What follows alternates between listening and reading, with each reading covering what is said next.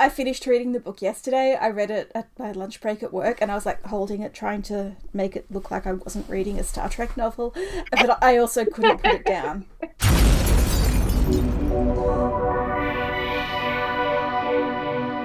Welcome to Antimatter Pod, a Star Trek podcast where we discuss fashion, feminism, subtext, and subspace, hosted by Anika and Liz. Today we finish our discussion of the Star Trek The Next Generation novel Q Squared by Peter David.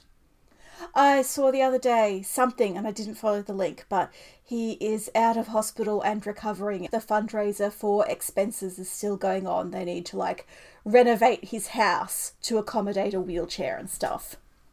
We'll throw a link to that in the show notes. I will send some money their way since I've had so much fun getting content out of his hard work. And yeah, let's talk about Q squared. Let's wrap this up. Okay. The universes have collided and exploded. But it starts off on a quiet note with track A, Beverly and Picard in bed. Aw, being cute. They're so cute. It's basically my favorite scene in the book because we were talking a couple of weeks ago about like why didn't he just leave Starfleet when Starfleet has treated him so badly? And they have this nice fantasy of quitting and going off on their own to become sketchy archaeological artifact traders, which I kind of love because like because it's it's so colonialist. Yes, but also, like, Picard in Lower Decks is funding a seemingly dodgy archaeologist who is retrieving and re- returning stolen artifacts. True, so it, true. it it fits so so well, and we know that he secretly likes to cosplay as, you know, a shady character. He could be happy in that life, Mm. but he has too much devotion to Starfleet. He genuinely wants to be there, and so does Beverly. It's another part of the tragedy of their characters that they genuinely cannot and do not want to do anything else. This is the life that they want. And had toxic masculinity not spoiled the party, they could have kept on doing it. Yeah, Mm. if if only. I mean, th- this is the most tragic timeline. Mm. It's just, as I like to say, trauma all the way down. It's devastating. So they have this nice quiet moment, and it's the last happy thing that ever happened Yeah. Yeah. because Trelane, but evil Trelane, Trelane who has seen into the madness and, and became the abyss or whatever, Mhm. drags him into the drama and explains why poor, lonely, lone, only living Jack Crusher is so sad and wretched. Mm. Because he can't just be sad, he has to be sad and wretched. And it's because Beverly and Picard are together. In every universe, it's a requirement. It's a requirement of the universe to keep going. They have to be together. And that means that Jack has to get the hell out. Jack dies in every single other iteration of the multiverse. in order to facilitate the coupling of Beverly and Jean Luc. You know what? Fair. The universe ships it, so do I. I have no problem with this. I have no problem with it either. It's my favorite thing in a Star Trek tie-in novel ever. It is the best thing to ever happen to that OTP of mine. It is so ridiculous, Mm. and yet I'm fully on board. Yes, Yeah, yeah. absolutely. Correct. This seems completely reasonable to me. If a tie-in novel tried to tell me that the universe demanded that Lorca and Cornwell had to be together in every timeline, I'd go, mm, Nah. nah, I'm not feeling it. I mean, I'm gonna go all the way and say Will and Deanna don't have this relationship. Will and Deanna have like a healthy relationship mm-hmm. that the universe can allow to blossom or not. But Picard and Beverly have the kind of relationship that destroys galaxies. and that is perfect. And I think part of what makes this work for me is that they are completely unaware. And if you told them, they would think that was the most ridiculous nonsense they had ever heard because they are not those people. They are No. sensible adults. The key to their romance hmm. is that they shy away from anything romantic. Yes. Like they're like, no, no, no. Like maybe we can have a relationship, but it's not like that. No, no, no. It's not a love story. They are reasonable, sensible adults doing their best, and the universe is 13 year old me as a shipper going, Yes, but you have to be Yes. together. yes. Smash your dolls together. um, and so Jack Crusher is dragged into Picard's bedroom to watch them, which is very wrong on Mm, many levels. Everything about this is bad. And the the one nice thing that I can say about the worst Jack Crusher is that when Trelane brings him and he says, I don't want to invade yeah. Jean Luc's privacy. Yeah. And Trelane says, Oh, he won't even know. And Jack says, That doesn't make it okay. Yeah. And I was like, Oh, good job. And that was the last time he was good. because watching Beverly and Jean Luc mm-hmm. have sex breaks his brain and he goes complete sociopath mm. immediately. I will say the narrative does tell us that Trelane is also manipulating him on a very subtle level. And Jack is trying to fight it when he says he doesn't want to p- invade Picard's privacy, but it's simply a battle that he can't win. I, I just want to flag that because otherwise it seems like Jack is and always has been a terrible human when it's merely the case that prior to this moment of shattering for him, he is just an asshole. A really unpleasant guy. But not a murderer. Yeah. Because it's downhill from here. Jack starts to confront Picard the next morning, and then he goes down to confront Beverly. And no, no, no, okay. You can't just say starts to confront Picard the next morning. no, They no, end I- up on the turbo together. yeah, Jack is just berating Picard. You know, Mm. don't talk to me. He threatens to court martial him. And Jean Luc is like, what the fuck is going on? Mhm. Something is very wrong here. Lots of red flags. And Jack punches the turbo lift Yes. and, you know, breaks his fist and creates a bloody mess. Mm, Again, mm. Picard is in shock and sort of has the inkling that oh, I think he maybe he found out about the affair I'm having with his ex-wife. Oops.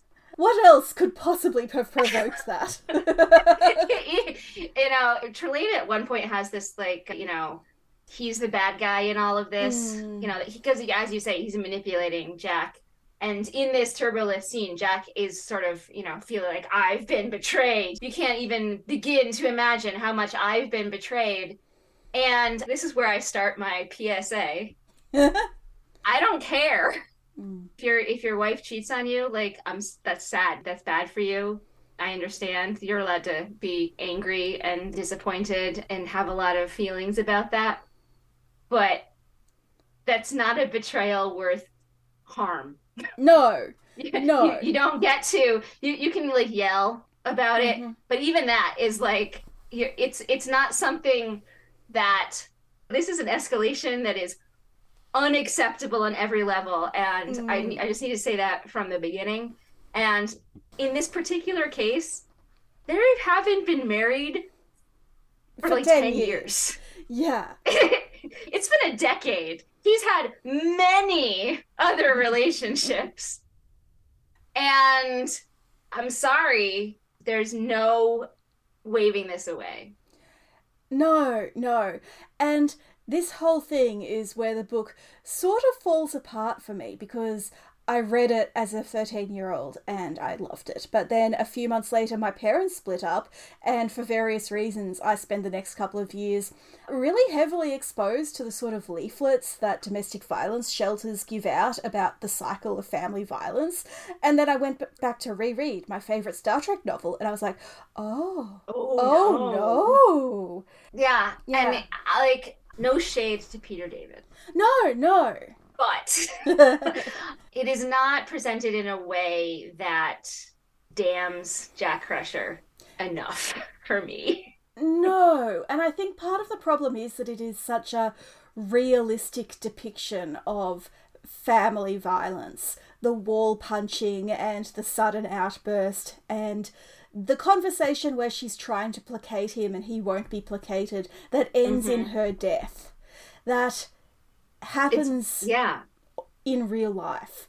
It's like something out of one of those pamphlets. Yeah yeah i i just watched a very serious business australian drama about family violence and it was interesting to watch that which was quite didactic in some places and then reread these chapters and go hmm yeah. And again it's not peter david's fault. I think this is just how society expected men to react in such a situation.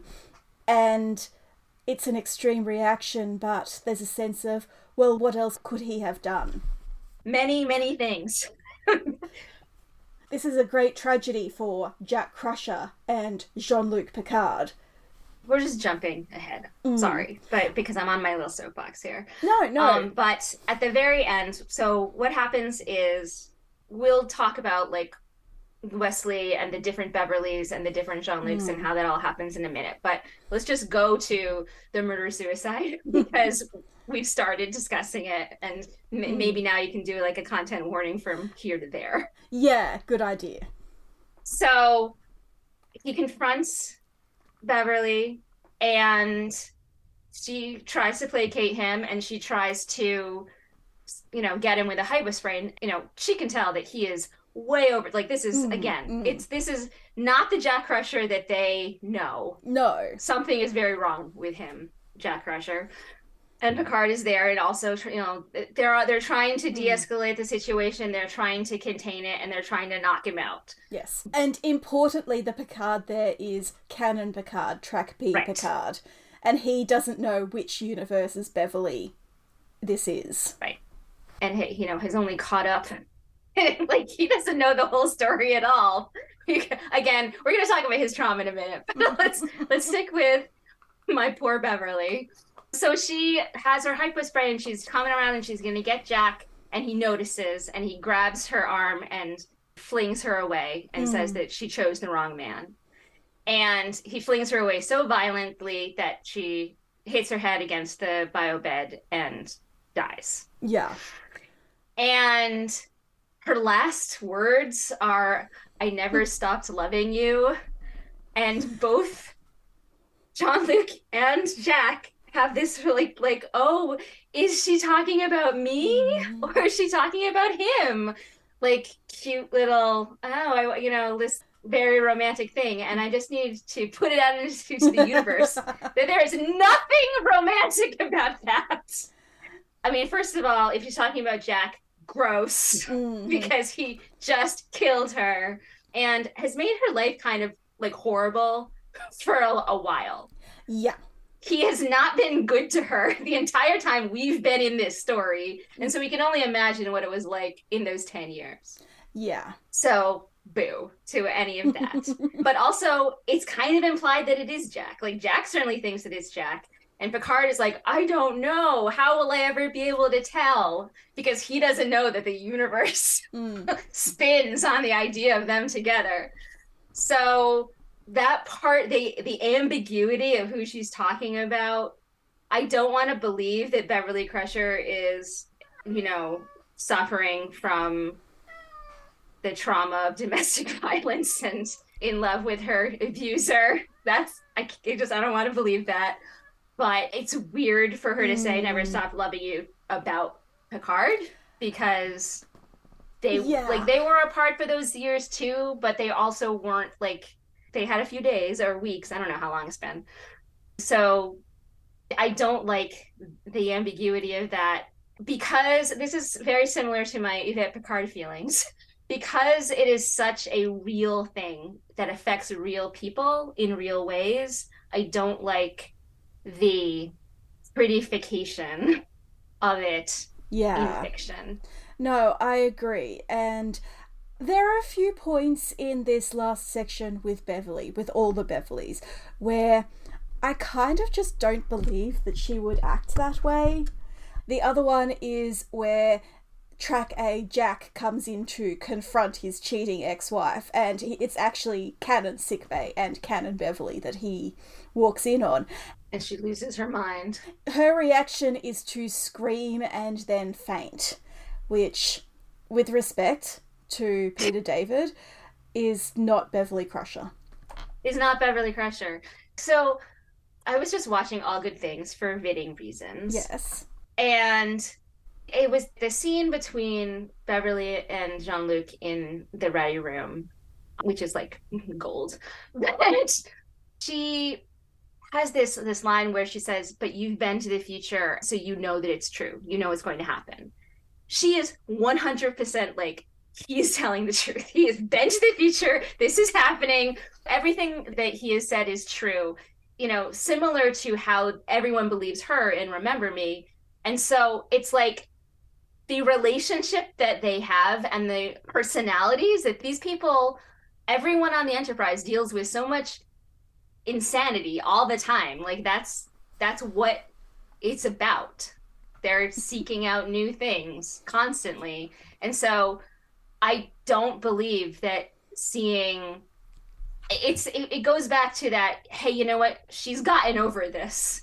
Like maybe if her dead husband appeared to her like a year after he died. Mm. But she's had enough time to put it into a box. And and deal with it. She would be okay. Like Yeah. she would want to know what was going on. And just the screaming and fainting feels extremely stereotypical. I just watched Right. the TOS episode, What Are Little Girls Made Of, about Christine Chapel and her fiance. And even in 1966, when Christine finds out that her fiance is an android, she does not scream and faint. And that's Christine Chapel. I Yeah. love Christine Chapel, but she's way more of a damsel in distress than Beverly Crusher. Absolutely. And so, if that behaviour wouldn't fly in 1966, why is it in this novel from 1994? That and I Never Stop Loving You both feel like points where there is a writer driving the character rather than the character driving the story. Which I realise, I realise either way, the writer is doing the work, but you know what I mean. It's it's falling into tropes rather than honest characterization. Right. Yes. Right. It's okay. It doesn't have to be my Beverly all the time. You know, I've said this many times before. I don't really care about continuity, Mm. accepting character. And so that's when it makes me feel and weird. But I also have this like philosophy, particularly in this book, even though they're telling me that it's the canon timeline, I'm like, it's not, you know, it's, it's another timeline. It's yeah. it's just a slightly different one, and that's and that's fine. So, like, okay, that Beverly is is a little bit more. I don't know about that. Again, I'm not faulting the author for having his opinions on what these characters are doing, but I do fault the author for romanticizing domestic abuse. Yeah. Sorry. No, no. And the thing is, he certainly wasn't alone in that. I spend way too much time on like best of Reddit updates and sites like that where I get sticky beak on people's lives. And reading the comments, which I always do because they're terrible, there are a lot of people who think that a wife cheating on a husband is worse than anything. Anything. Right. Which is why I had to give my PSA earlier because Yeah, I yeah. just it's not true. I know that we live in this puritanical heteronormative evangelical Christian society, but it's not true. Right. Infidelity is not worth murder. Infidelity is not worth murder. I don't think I should have to explain that. I know. It's like, I murder is not worth murder. Mm, right, Like- right. Be a better person. And the thing is, the narrative knows that what Jack did is wrong, but on some level, Yes. the tragedy is his. Right. It's his tragedy. It's his tragedy. That's laid out with Yeah. all of Trelane's nonsense. It's good storytelling, but I have problems with yeah. some of the choices that were made. Yeah. And then at the end, it seems like Geordi is the only one who misses Ugh. Beverly for herself, as opposed to Picard's romantic angst. I'm so sad.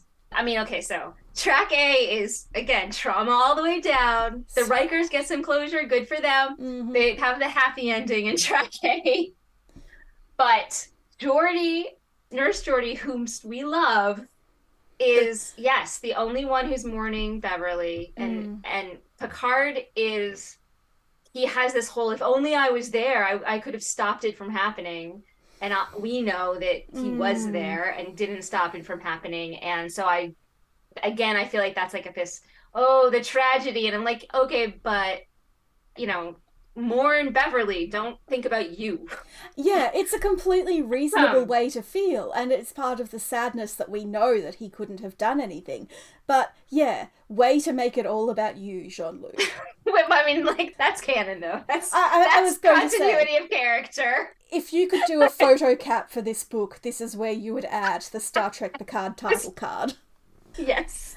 The other thing worth Yeah. mentioning is that track C, yesterday's Enterprise track, Wesley, is also kicking around, and various people have encounters with him, including Jack and Beverly Howard, who think their son is dead. Ooh.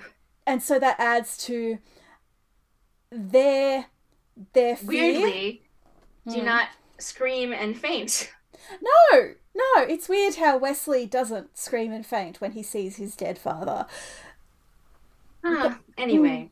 Mm. Yes, that's the thing is that uh, Jack Jack is already over the edge, like Mm. way far over the edge when he sees Wesley. But seeing Wesley and realizing everything that has been taken from him, that is the moment when he like completely Mm. loses control of who he even is anymore, and he only he only wants to get back, get revenge on Beverly Jean Luc for taking it. That's another thing that Trelane has told him that for him to live in this timeline, Wesley had to die. And in every other timeline, there's a Wesley Crusher, which, A, seems unlikely, but makes me think of how Wesley is a traveller and a watcher in the future, and maybe that has something to do with it. I'm not saying that Wesley has gone back in time and killed his father over and over again. But I am saying, what if Wesley has gone back in time and killed his father over and over again? amazing. Okay, I mean that's like more on the Loki version of Mhm. multiverse shenanigans. However, I am here for it for Wesley, and that's why he can't go talk to his mom Yes, that's because why. he can't he can't live with himself for all that what what he's done. Wow. Hmm. Despite, you know, some canonical quirks like Star Trek Voyager completely changes the reproductive history of the Q continuum, this book, reading this book alongside watching Star Trek Picard season 3 was oddly. They fit really well. Mm-hmm, mm-hmm. Which I think is fair because season 3 of Picard is also basically fan fiction. Well, you know, since I'm just throwing out all sorts of crazy things like infidelity doesn't deserve murder and also murder doesn't deserve murder, I might as well also say that most of fiction is fan fiction. Certainly all of Star Trek since 1967. Look, I think the day Theodore Sturgeon sat down and wrote Amok Time, that was when Star Right. Trek became fan fiction. That was when Star Trek became fan Yeah. fiction. Yeah. And we will talk more about Star Trek Picard in our next episode. But yeah, I I just have this block where I cannot get over Jack's actions in the final act. Yeah, And it is horrific. Yeah. And yet, I love this book. I think this book is an amazing achievement. I have loved revisiting it as an adult, and it really holds up. This is the book that I loved as a 13 year old and went yikes at as a 15 year old. and both of those things are valid. Yeah, I can have two thoughts at the same time. Like, you know, people are complicated, so are books, so is society. Speaking of complicated people, let's talk about the Rikers. I maintain that Peter David loves the Rikers most of all. Oh, yeah. So they get a happy ending where so as as you may recall from last episode, track A Will Riker, who had been held by the Romulans for 10 years, has been rescued, but does not remember Deanna. Mm. And of course, never met his son to begin with. So the family are having difficulty. Deanna, even though she is trained for things like this, it's very, very hard for her to deal with. Like, she's put in a terrible position where she's got her husband who has been traumatized to the point where he doesn't remember who she is, mm-hmm. and her son who is having all of these daddy issues, has been being bullied in school, and is having visions Mm-hmm. Of terrible things that he can't explain. Tommy Riker is Jack Crusher. but, Yes. And she's caught in the middle and can't even deal with all of the stuff that, that's going on with her Mm. because she got everything that she wanted. She got her husband back, but he's a, a shell of a man. So it's ripe for drama. Mm. It's a soap opera. Like the whole book is such a soap opera. Oh, it is. I love it. Such a soap opera, so good. But they, what you know, as all of the tracks collide, Mm. and there are multiple Rikers, multiple Worfs, multiple Picards, only one Jack Crusher, And only, only, one, one. Tommy Riker. Yeah, yeah. I was going to say. They're the special ones. so they're all running around the Enterprise. And Tommy's terrible visions of his evil dad going after them come true. But his real dad saves him and remembers his family after that and becomes a you know a fully cognizant person. Yeah. Turns out all you need to recover from a decade of torture is to shoot your hyper militaristic alternate universe self in front of your family. Yep, that's it. Prescription. What I love is that there is one Tommy Riker, but he encounters Canon Ri- Riker and Canon Deanna. And they. First like, of all, what? I think that Deanna kind of gets short thrift in this act. Both Deannas. Mm. They're very reactive, and when Canon Will brings Tommy to Canon Deanna and is like, look after him, keep him safe, it takes about 30 seconds for Tommy to physically overcome this trained Starfleet officer in hand to hand combat.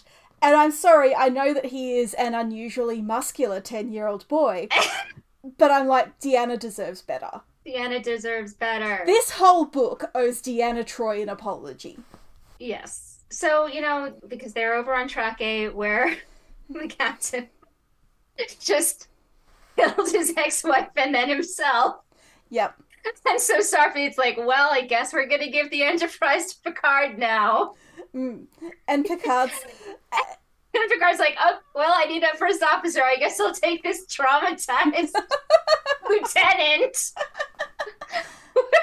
At one point, we see both Deanna's and the damaged Will running away together. And I just think that Deanna took advantage of their cross universe Imzadi link and really helped him out with a therapy speed run, which Therapy speed run. obviously he has issues with in Picard, and we'll talk about that in a couple of weeks because I too have issues. But here it seems to have been really good for him. So well done, Deanna. Yeah, it's one of those things where the end is the status quo. Mm, that Commander Picard is elevated to Captain Picard, and that Riker, who I'm I'm pretty sure just a lieutenant, is elevated all the way up to Commander, and First Officer, even though he he was been a Romulan prisoner of war for Mhm. I know a decade. But they, you know, Starfleet's like, oh, everybody's sad, so you know, we'll just yeah, yeah. they can be sad together. They'll fix each other. It'll The important thing is that Deanna Riker can be the, the counselor this ship so badly And- needs. presumably Pulaski is Yeah, I was the gonna say. My favorite, my favorite part of this ending is where Riker goes. I understand you had some problems with your career, and having been a prisoner of war for ten years, I can relate. Like, yes, Will, these are very much the same thing. You are Absolutely clearly the same. you are clearly coping in some sort of way. Well, badly, can't say. They get to, you know, be a happy little family on Hmm. the Enterprise, so it all works out. And then Tommy is the Wesley. And Yes. I enjoy how genre savvy Tommy is. That he is shocked but very quickly gets over it when he's realizing that universes are melting. And so when he gets some time alone with Canon Riker, who is sort of the dad he always thought he would have, he's like, Can you tell me about girls? Which I think is great. Like, Riker is going It's to teach him so much about consent. It's cute that Riker at the end is sort of like, so, you know, there was this universe where we totally had a 10 year old kid. Yeah. That was fun. It's cute. They get the cute romance and the happy ending. with the trauma. Like I really cannot emphasize Yeah, how with much. the with the trauma. and they do like we're being a little flippant about it, but they definitely hand wave the trauma a lot. And Oh, that's yeah. that's a problem. yeah, I definitely think that a modern story would maybe maybe offer a time jump of six months to a year for Riker to, you know, get some recovery time off screen, without implying that all his problems have been solved. By, you know, Yeah. murdering himself.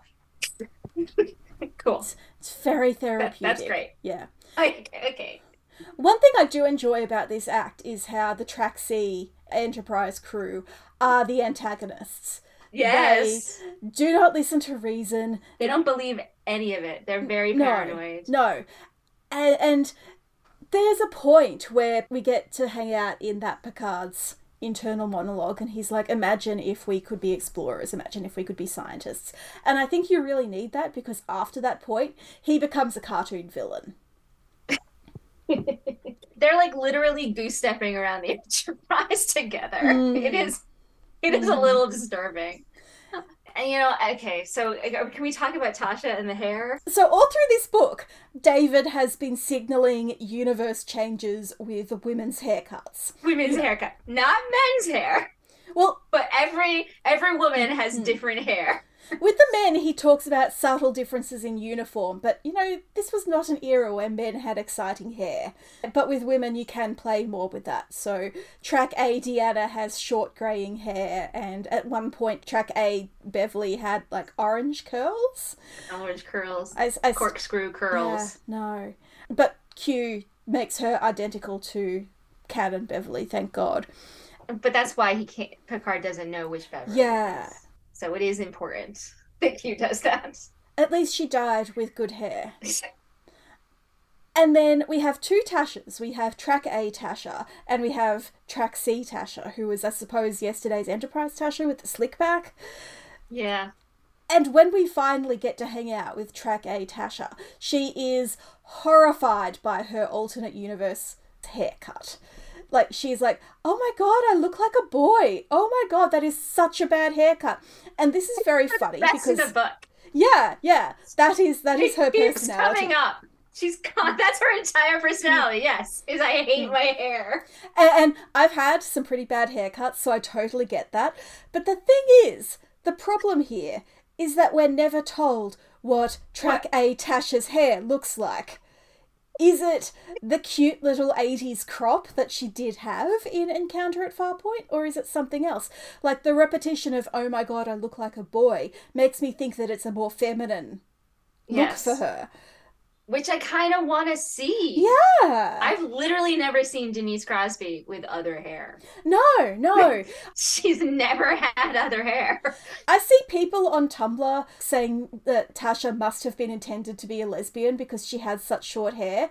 And I don't know how to explain that until very recently, short hair was not necessarily a signifier of queerness.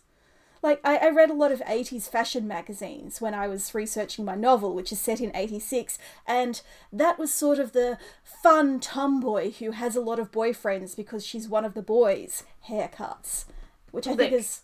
And, and that's that's what Denise Crosby's like I think even when she Right. did Playboy, that was how she looked. Like obviously this is maybe a pet peeve of mine, but I mean, I know too much about historic hair yes. for women. No, Mm. I'm just saying like that the mod era and like the pixie cut, like Audrey Hepburn Yeah. short hair, and if there is anyone in the world who is more feminine than Audrey Hepburn, I don't know who it is. Like it was not a signifier. It was a signifier of yes, one of the boys. Yeah. You're right. Yeah. And Yeah. there there were, you know, hairstyles that were very queer for women, but they were literally a men's that was literally when you got a men's haircut. And Anyway, wore men's clothes and yeah. It's so funny to me too because I always point to Tasha and Ezri who are only like, you know, five years, I guess seven, Mm, Wait, whatever. Anyway, so there's Tasha and Ezri, let's say 10 years apart. Yeah. And they're definitely signifying to me, they're both one of the boys. They're both Mm. like this. But Tasha's hair was meant to say, I'm rough and tumble. I'm a security officer. I'm yeah. Yeah. I I have masculine traits despite being a, a girl. Mm, Whereas Ezri's hair was very like, I'm cute. yes. I'm young. I'm Yes. sweet. I think Ezri's hair is meant to evoke Audrey Hepburn. Yes. It's interesting to me that there is all this discourse on Tumblr. Tumblr discourse is a is a thing of a it's a it's art, really. And mu- much more art than fact. Mm, and so it's fascinating to read and I, I you know i do the, those too i do my little fashion projects and i talk Mhm. about like what is this costume what is this hairstyle what is it telling us about these characters and you know like I I did a whole thing about Kes's hair who al- she also has cute little like literally a pixie cut. Yeah. she is looks like tinkerbell.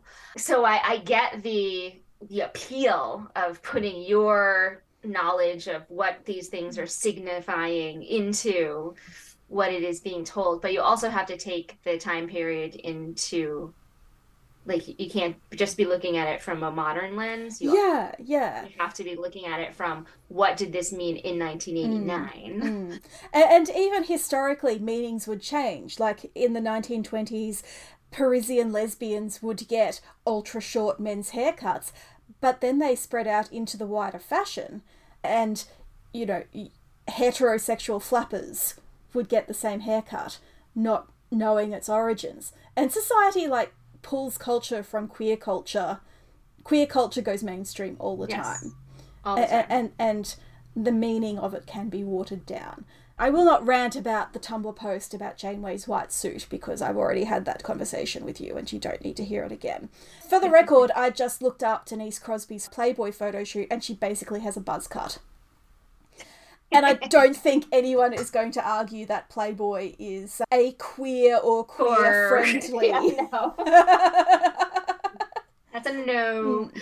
I mean, the other thing is people are like, "Oh, Tasha's so butch," and like she has a full set of French tip nails. Like, have you ever met a butch woman? She has that scene where she's like obsessed with Deanna's wardrobe. Yeah, And that's in the second episode. Mm. It's like they're putting it right out there. Mm. This is who Tasha is, and it's not Butch. yeah. It's incredibly flirtatious and queer, but not in the sense that Tasha is butch or wants to be in any way perceived as. Like Tasha to me feels like someone who wears her masculine traits as armor to protect herself because of how she was Right. raised. But in that scene Mhm. and then later in when it, deanna's engagement dinner she has amazing 80s hair Yes. where yes. it's like teased up in this in this incredible Mm, and it's mm. very like I am not on duty. I am at this Mm. like party, and so I'm going to dress up like a, a Yeah, pretty girly fashion girl. yeah. It's interesting to me. Mm. That is again Tasha engaging in 1980s femininity. I think Tasha can absolutely be read as a queer character, but I don't think she can be read as butch. And all of this is a really long way to say that I wish we knew how track A Tasha wore her hair, and I think it's an oversight that we're never told. We're never told. It's it's just amazing. That, Mm. that she just that's all she talks about. It's so so funny to me. Especially And- because it is Tasha and she's all business and like she is very competently running the defense of this ship. Like she is doing a good job. right. But And I I also love that Tasha like there's these things where there's multiple Tashas and multiple Rikers and hmm. multiple warps and like they're the ones who are working together. yes. and I love those scenes where they're like, "Well, I guess I can trust you because you're me, so let's go." Hmm. That's very Mm, fun. mm. Um, And I do so, like yeah. that although we see very little of any Tasha in any universe, the track A Tasha does seem more chill than canon. Yeah. Like she has some sort of casual fling with Data in his human body, you know, repeated encounters Data claims. And the haircut thing, she's good at her job, but she seems much more light-hearted than canon Tasha. Which sort of implies maybe she's the one person in this universe whose background is less traumatic than the canon one. I would love to have like Tasha and Jack Rose kind of thing Mm. happening. Like, yeah. there's potential for that universe to like have a better Mm. version of that universe if it was a little bit less terrible. Sadly, Trelane and Jack Crusher ruin everything. And then the final thing I have to say is that I find it intensely funny that the humanoid data ends up in the wrong universe and winds up on the militaristic ship. And they're like, "Oh well." Q Q is like, oh well. Everyone else is like, Shrug. this is troubling. But I just I, I just feel like for Tasha specifically, two datas can Yes. only be a good thing. Also exactly. An episode or so ago, I was saying that the Track A universe is definitely the darkest timeline because they allowed this humanoid experiment to happen. And where did they get the body to put the positronic brain into? And then I realized this is Sung Sun, AI Sung. This is Yeah. where they got the body for Data. This is where they got the body. yeah, yeah. Oh. So- Ooh. Yikes. Mm-hmm. Yikes. Alarming. Do we want to talk about the cues? I feel like we should wrap up the Q storyline, which is that Q kills Trelane or Hmm. ends. Q ends Trelane because, you know, he's the only one who can, and it's very sad because Trelane is the only being other than Picard that he ever seems to have any like real emotion for. Mm, And he and Picard have this like he and our Picard have this little like wrap up conversation at the end and he tells him that it wasn't his Beverly and it'll you know it'll be okay. And Picard asks or suggests that Trelane was actually secretly Q's son because he like I guess reminds him of Q so much or something or like mm-hmm. Q is so sad about him being gone so there must be something there and we briefly touched on this last time so I don't I don't need to like go into it but I don't like that I, I don't like the the suggestion that we are meant to see parallels between Q and Picard and Trelane and I guess Wesley yeah. And like I don't want any of that. So And it's sort of this idea that Q can only care about someone who is biologically who's related to him, right? Which- and it's like that's I mean, Q is very narcissistic, but I think that makes him smaller as a character. Having said that, I would very much like Q and Trelane from this book to meet Jack Crusher from Star Trek Picard because I think that would be amusing. For me, not necessarily for anyone else. Least them. of all, least of all, Seven of Nine, who has endured her own sexual harassment at the hands of the Q Continuum. Yeah, the Q. Yeah, Q's. yeah, multiple cues. So it is suggested that a spark of Trelane survives and that, you know, given Millennium, he Hmm. will grow back into the good version of Trelane yeah. that he used to be.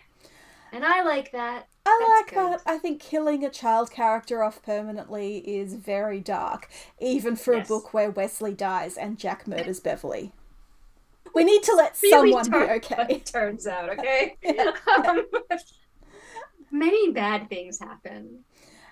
And for me, the worst of it all is the very final page where everything's wrapping up and Beverly says, Jean Luc, there's something I've been meaning to tell you. And then a whole bunch of universes sort of intercut with what she's about to say next. And she forgets what she was going to say. Like, it, it, it wasn't important. It, it, it's, It wasn't important. it's a delightful way to wrap up the story. I think it's really clever. I'm just like, I've spent so much time with these characters and I don't want to let them go. Aww. I mean, I that the it's very entertaining to me the way this book ends uh, Mm. because it's giving you all of the options, every option, and the idea is that these like eight lines that are written here Mm. are eight of infinite possibilities. Yes. yes. And the reality is that no matter what she says, it's still true that they have to be together. It doesn't matter what the actual words are. What matters is that they're together. And the universe ships it. The multiverse universe ships, ships it. it's just amazing. It's so amazing. The Mm. last page of this book makes every fan fiction ever written about Jean Luc and Beverly canon. So, congratulations. The coda to Star Trek Picard, where Q turns up in Jack's quarters. Obviously, I Mhm. hated it. Like, you killed off a character, you did a really good job, you don't need to bring him back. But if the universe hate it. ships it that much, I know you didn't hate it. I'll, I'll be honest. I didn't hate it. We will talk about this in a couple of weeks, but my number one source of pleasure watching the third season of Picard was knowing how much joy it brought you. And that made me enjoy it more. Oh, okay. That's my goal in life. For my enthusiasm to make something better for other people. Well, it really, really worked, and I can't wait to talk about it with you in two weeks. Excellent. But I've also really loved revisiting this book. We endorse it. Mm. With warnings. Flaws and all. Yeah, yeah, Just be prepared. yeah. Content warnings. But I do have to say that I do think that its handling of domestic violence is better than season two of Picard. So, like, I just watched the season finale of Law and Order Organized Crime, yes. and there is a scene of attempted suicide Mhm. in it. And I just want to point out that the NBC procedural Law and Order Organized Crime had a content warning, and if you are, are having trouble, Mm. here are the hotlines. Just saying, Yeah. do Mm. better. Yeah. Paramount Plus.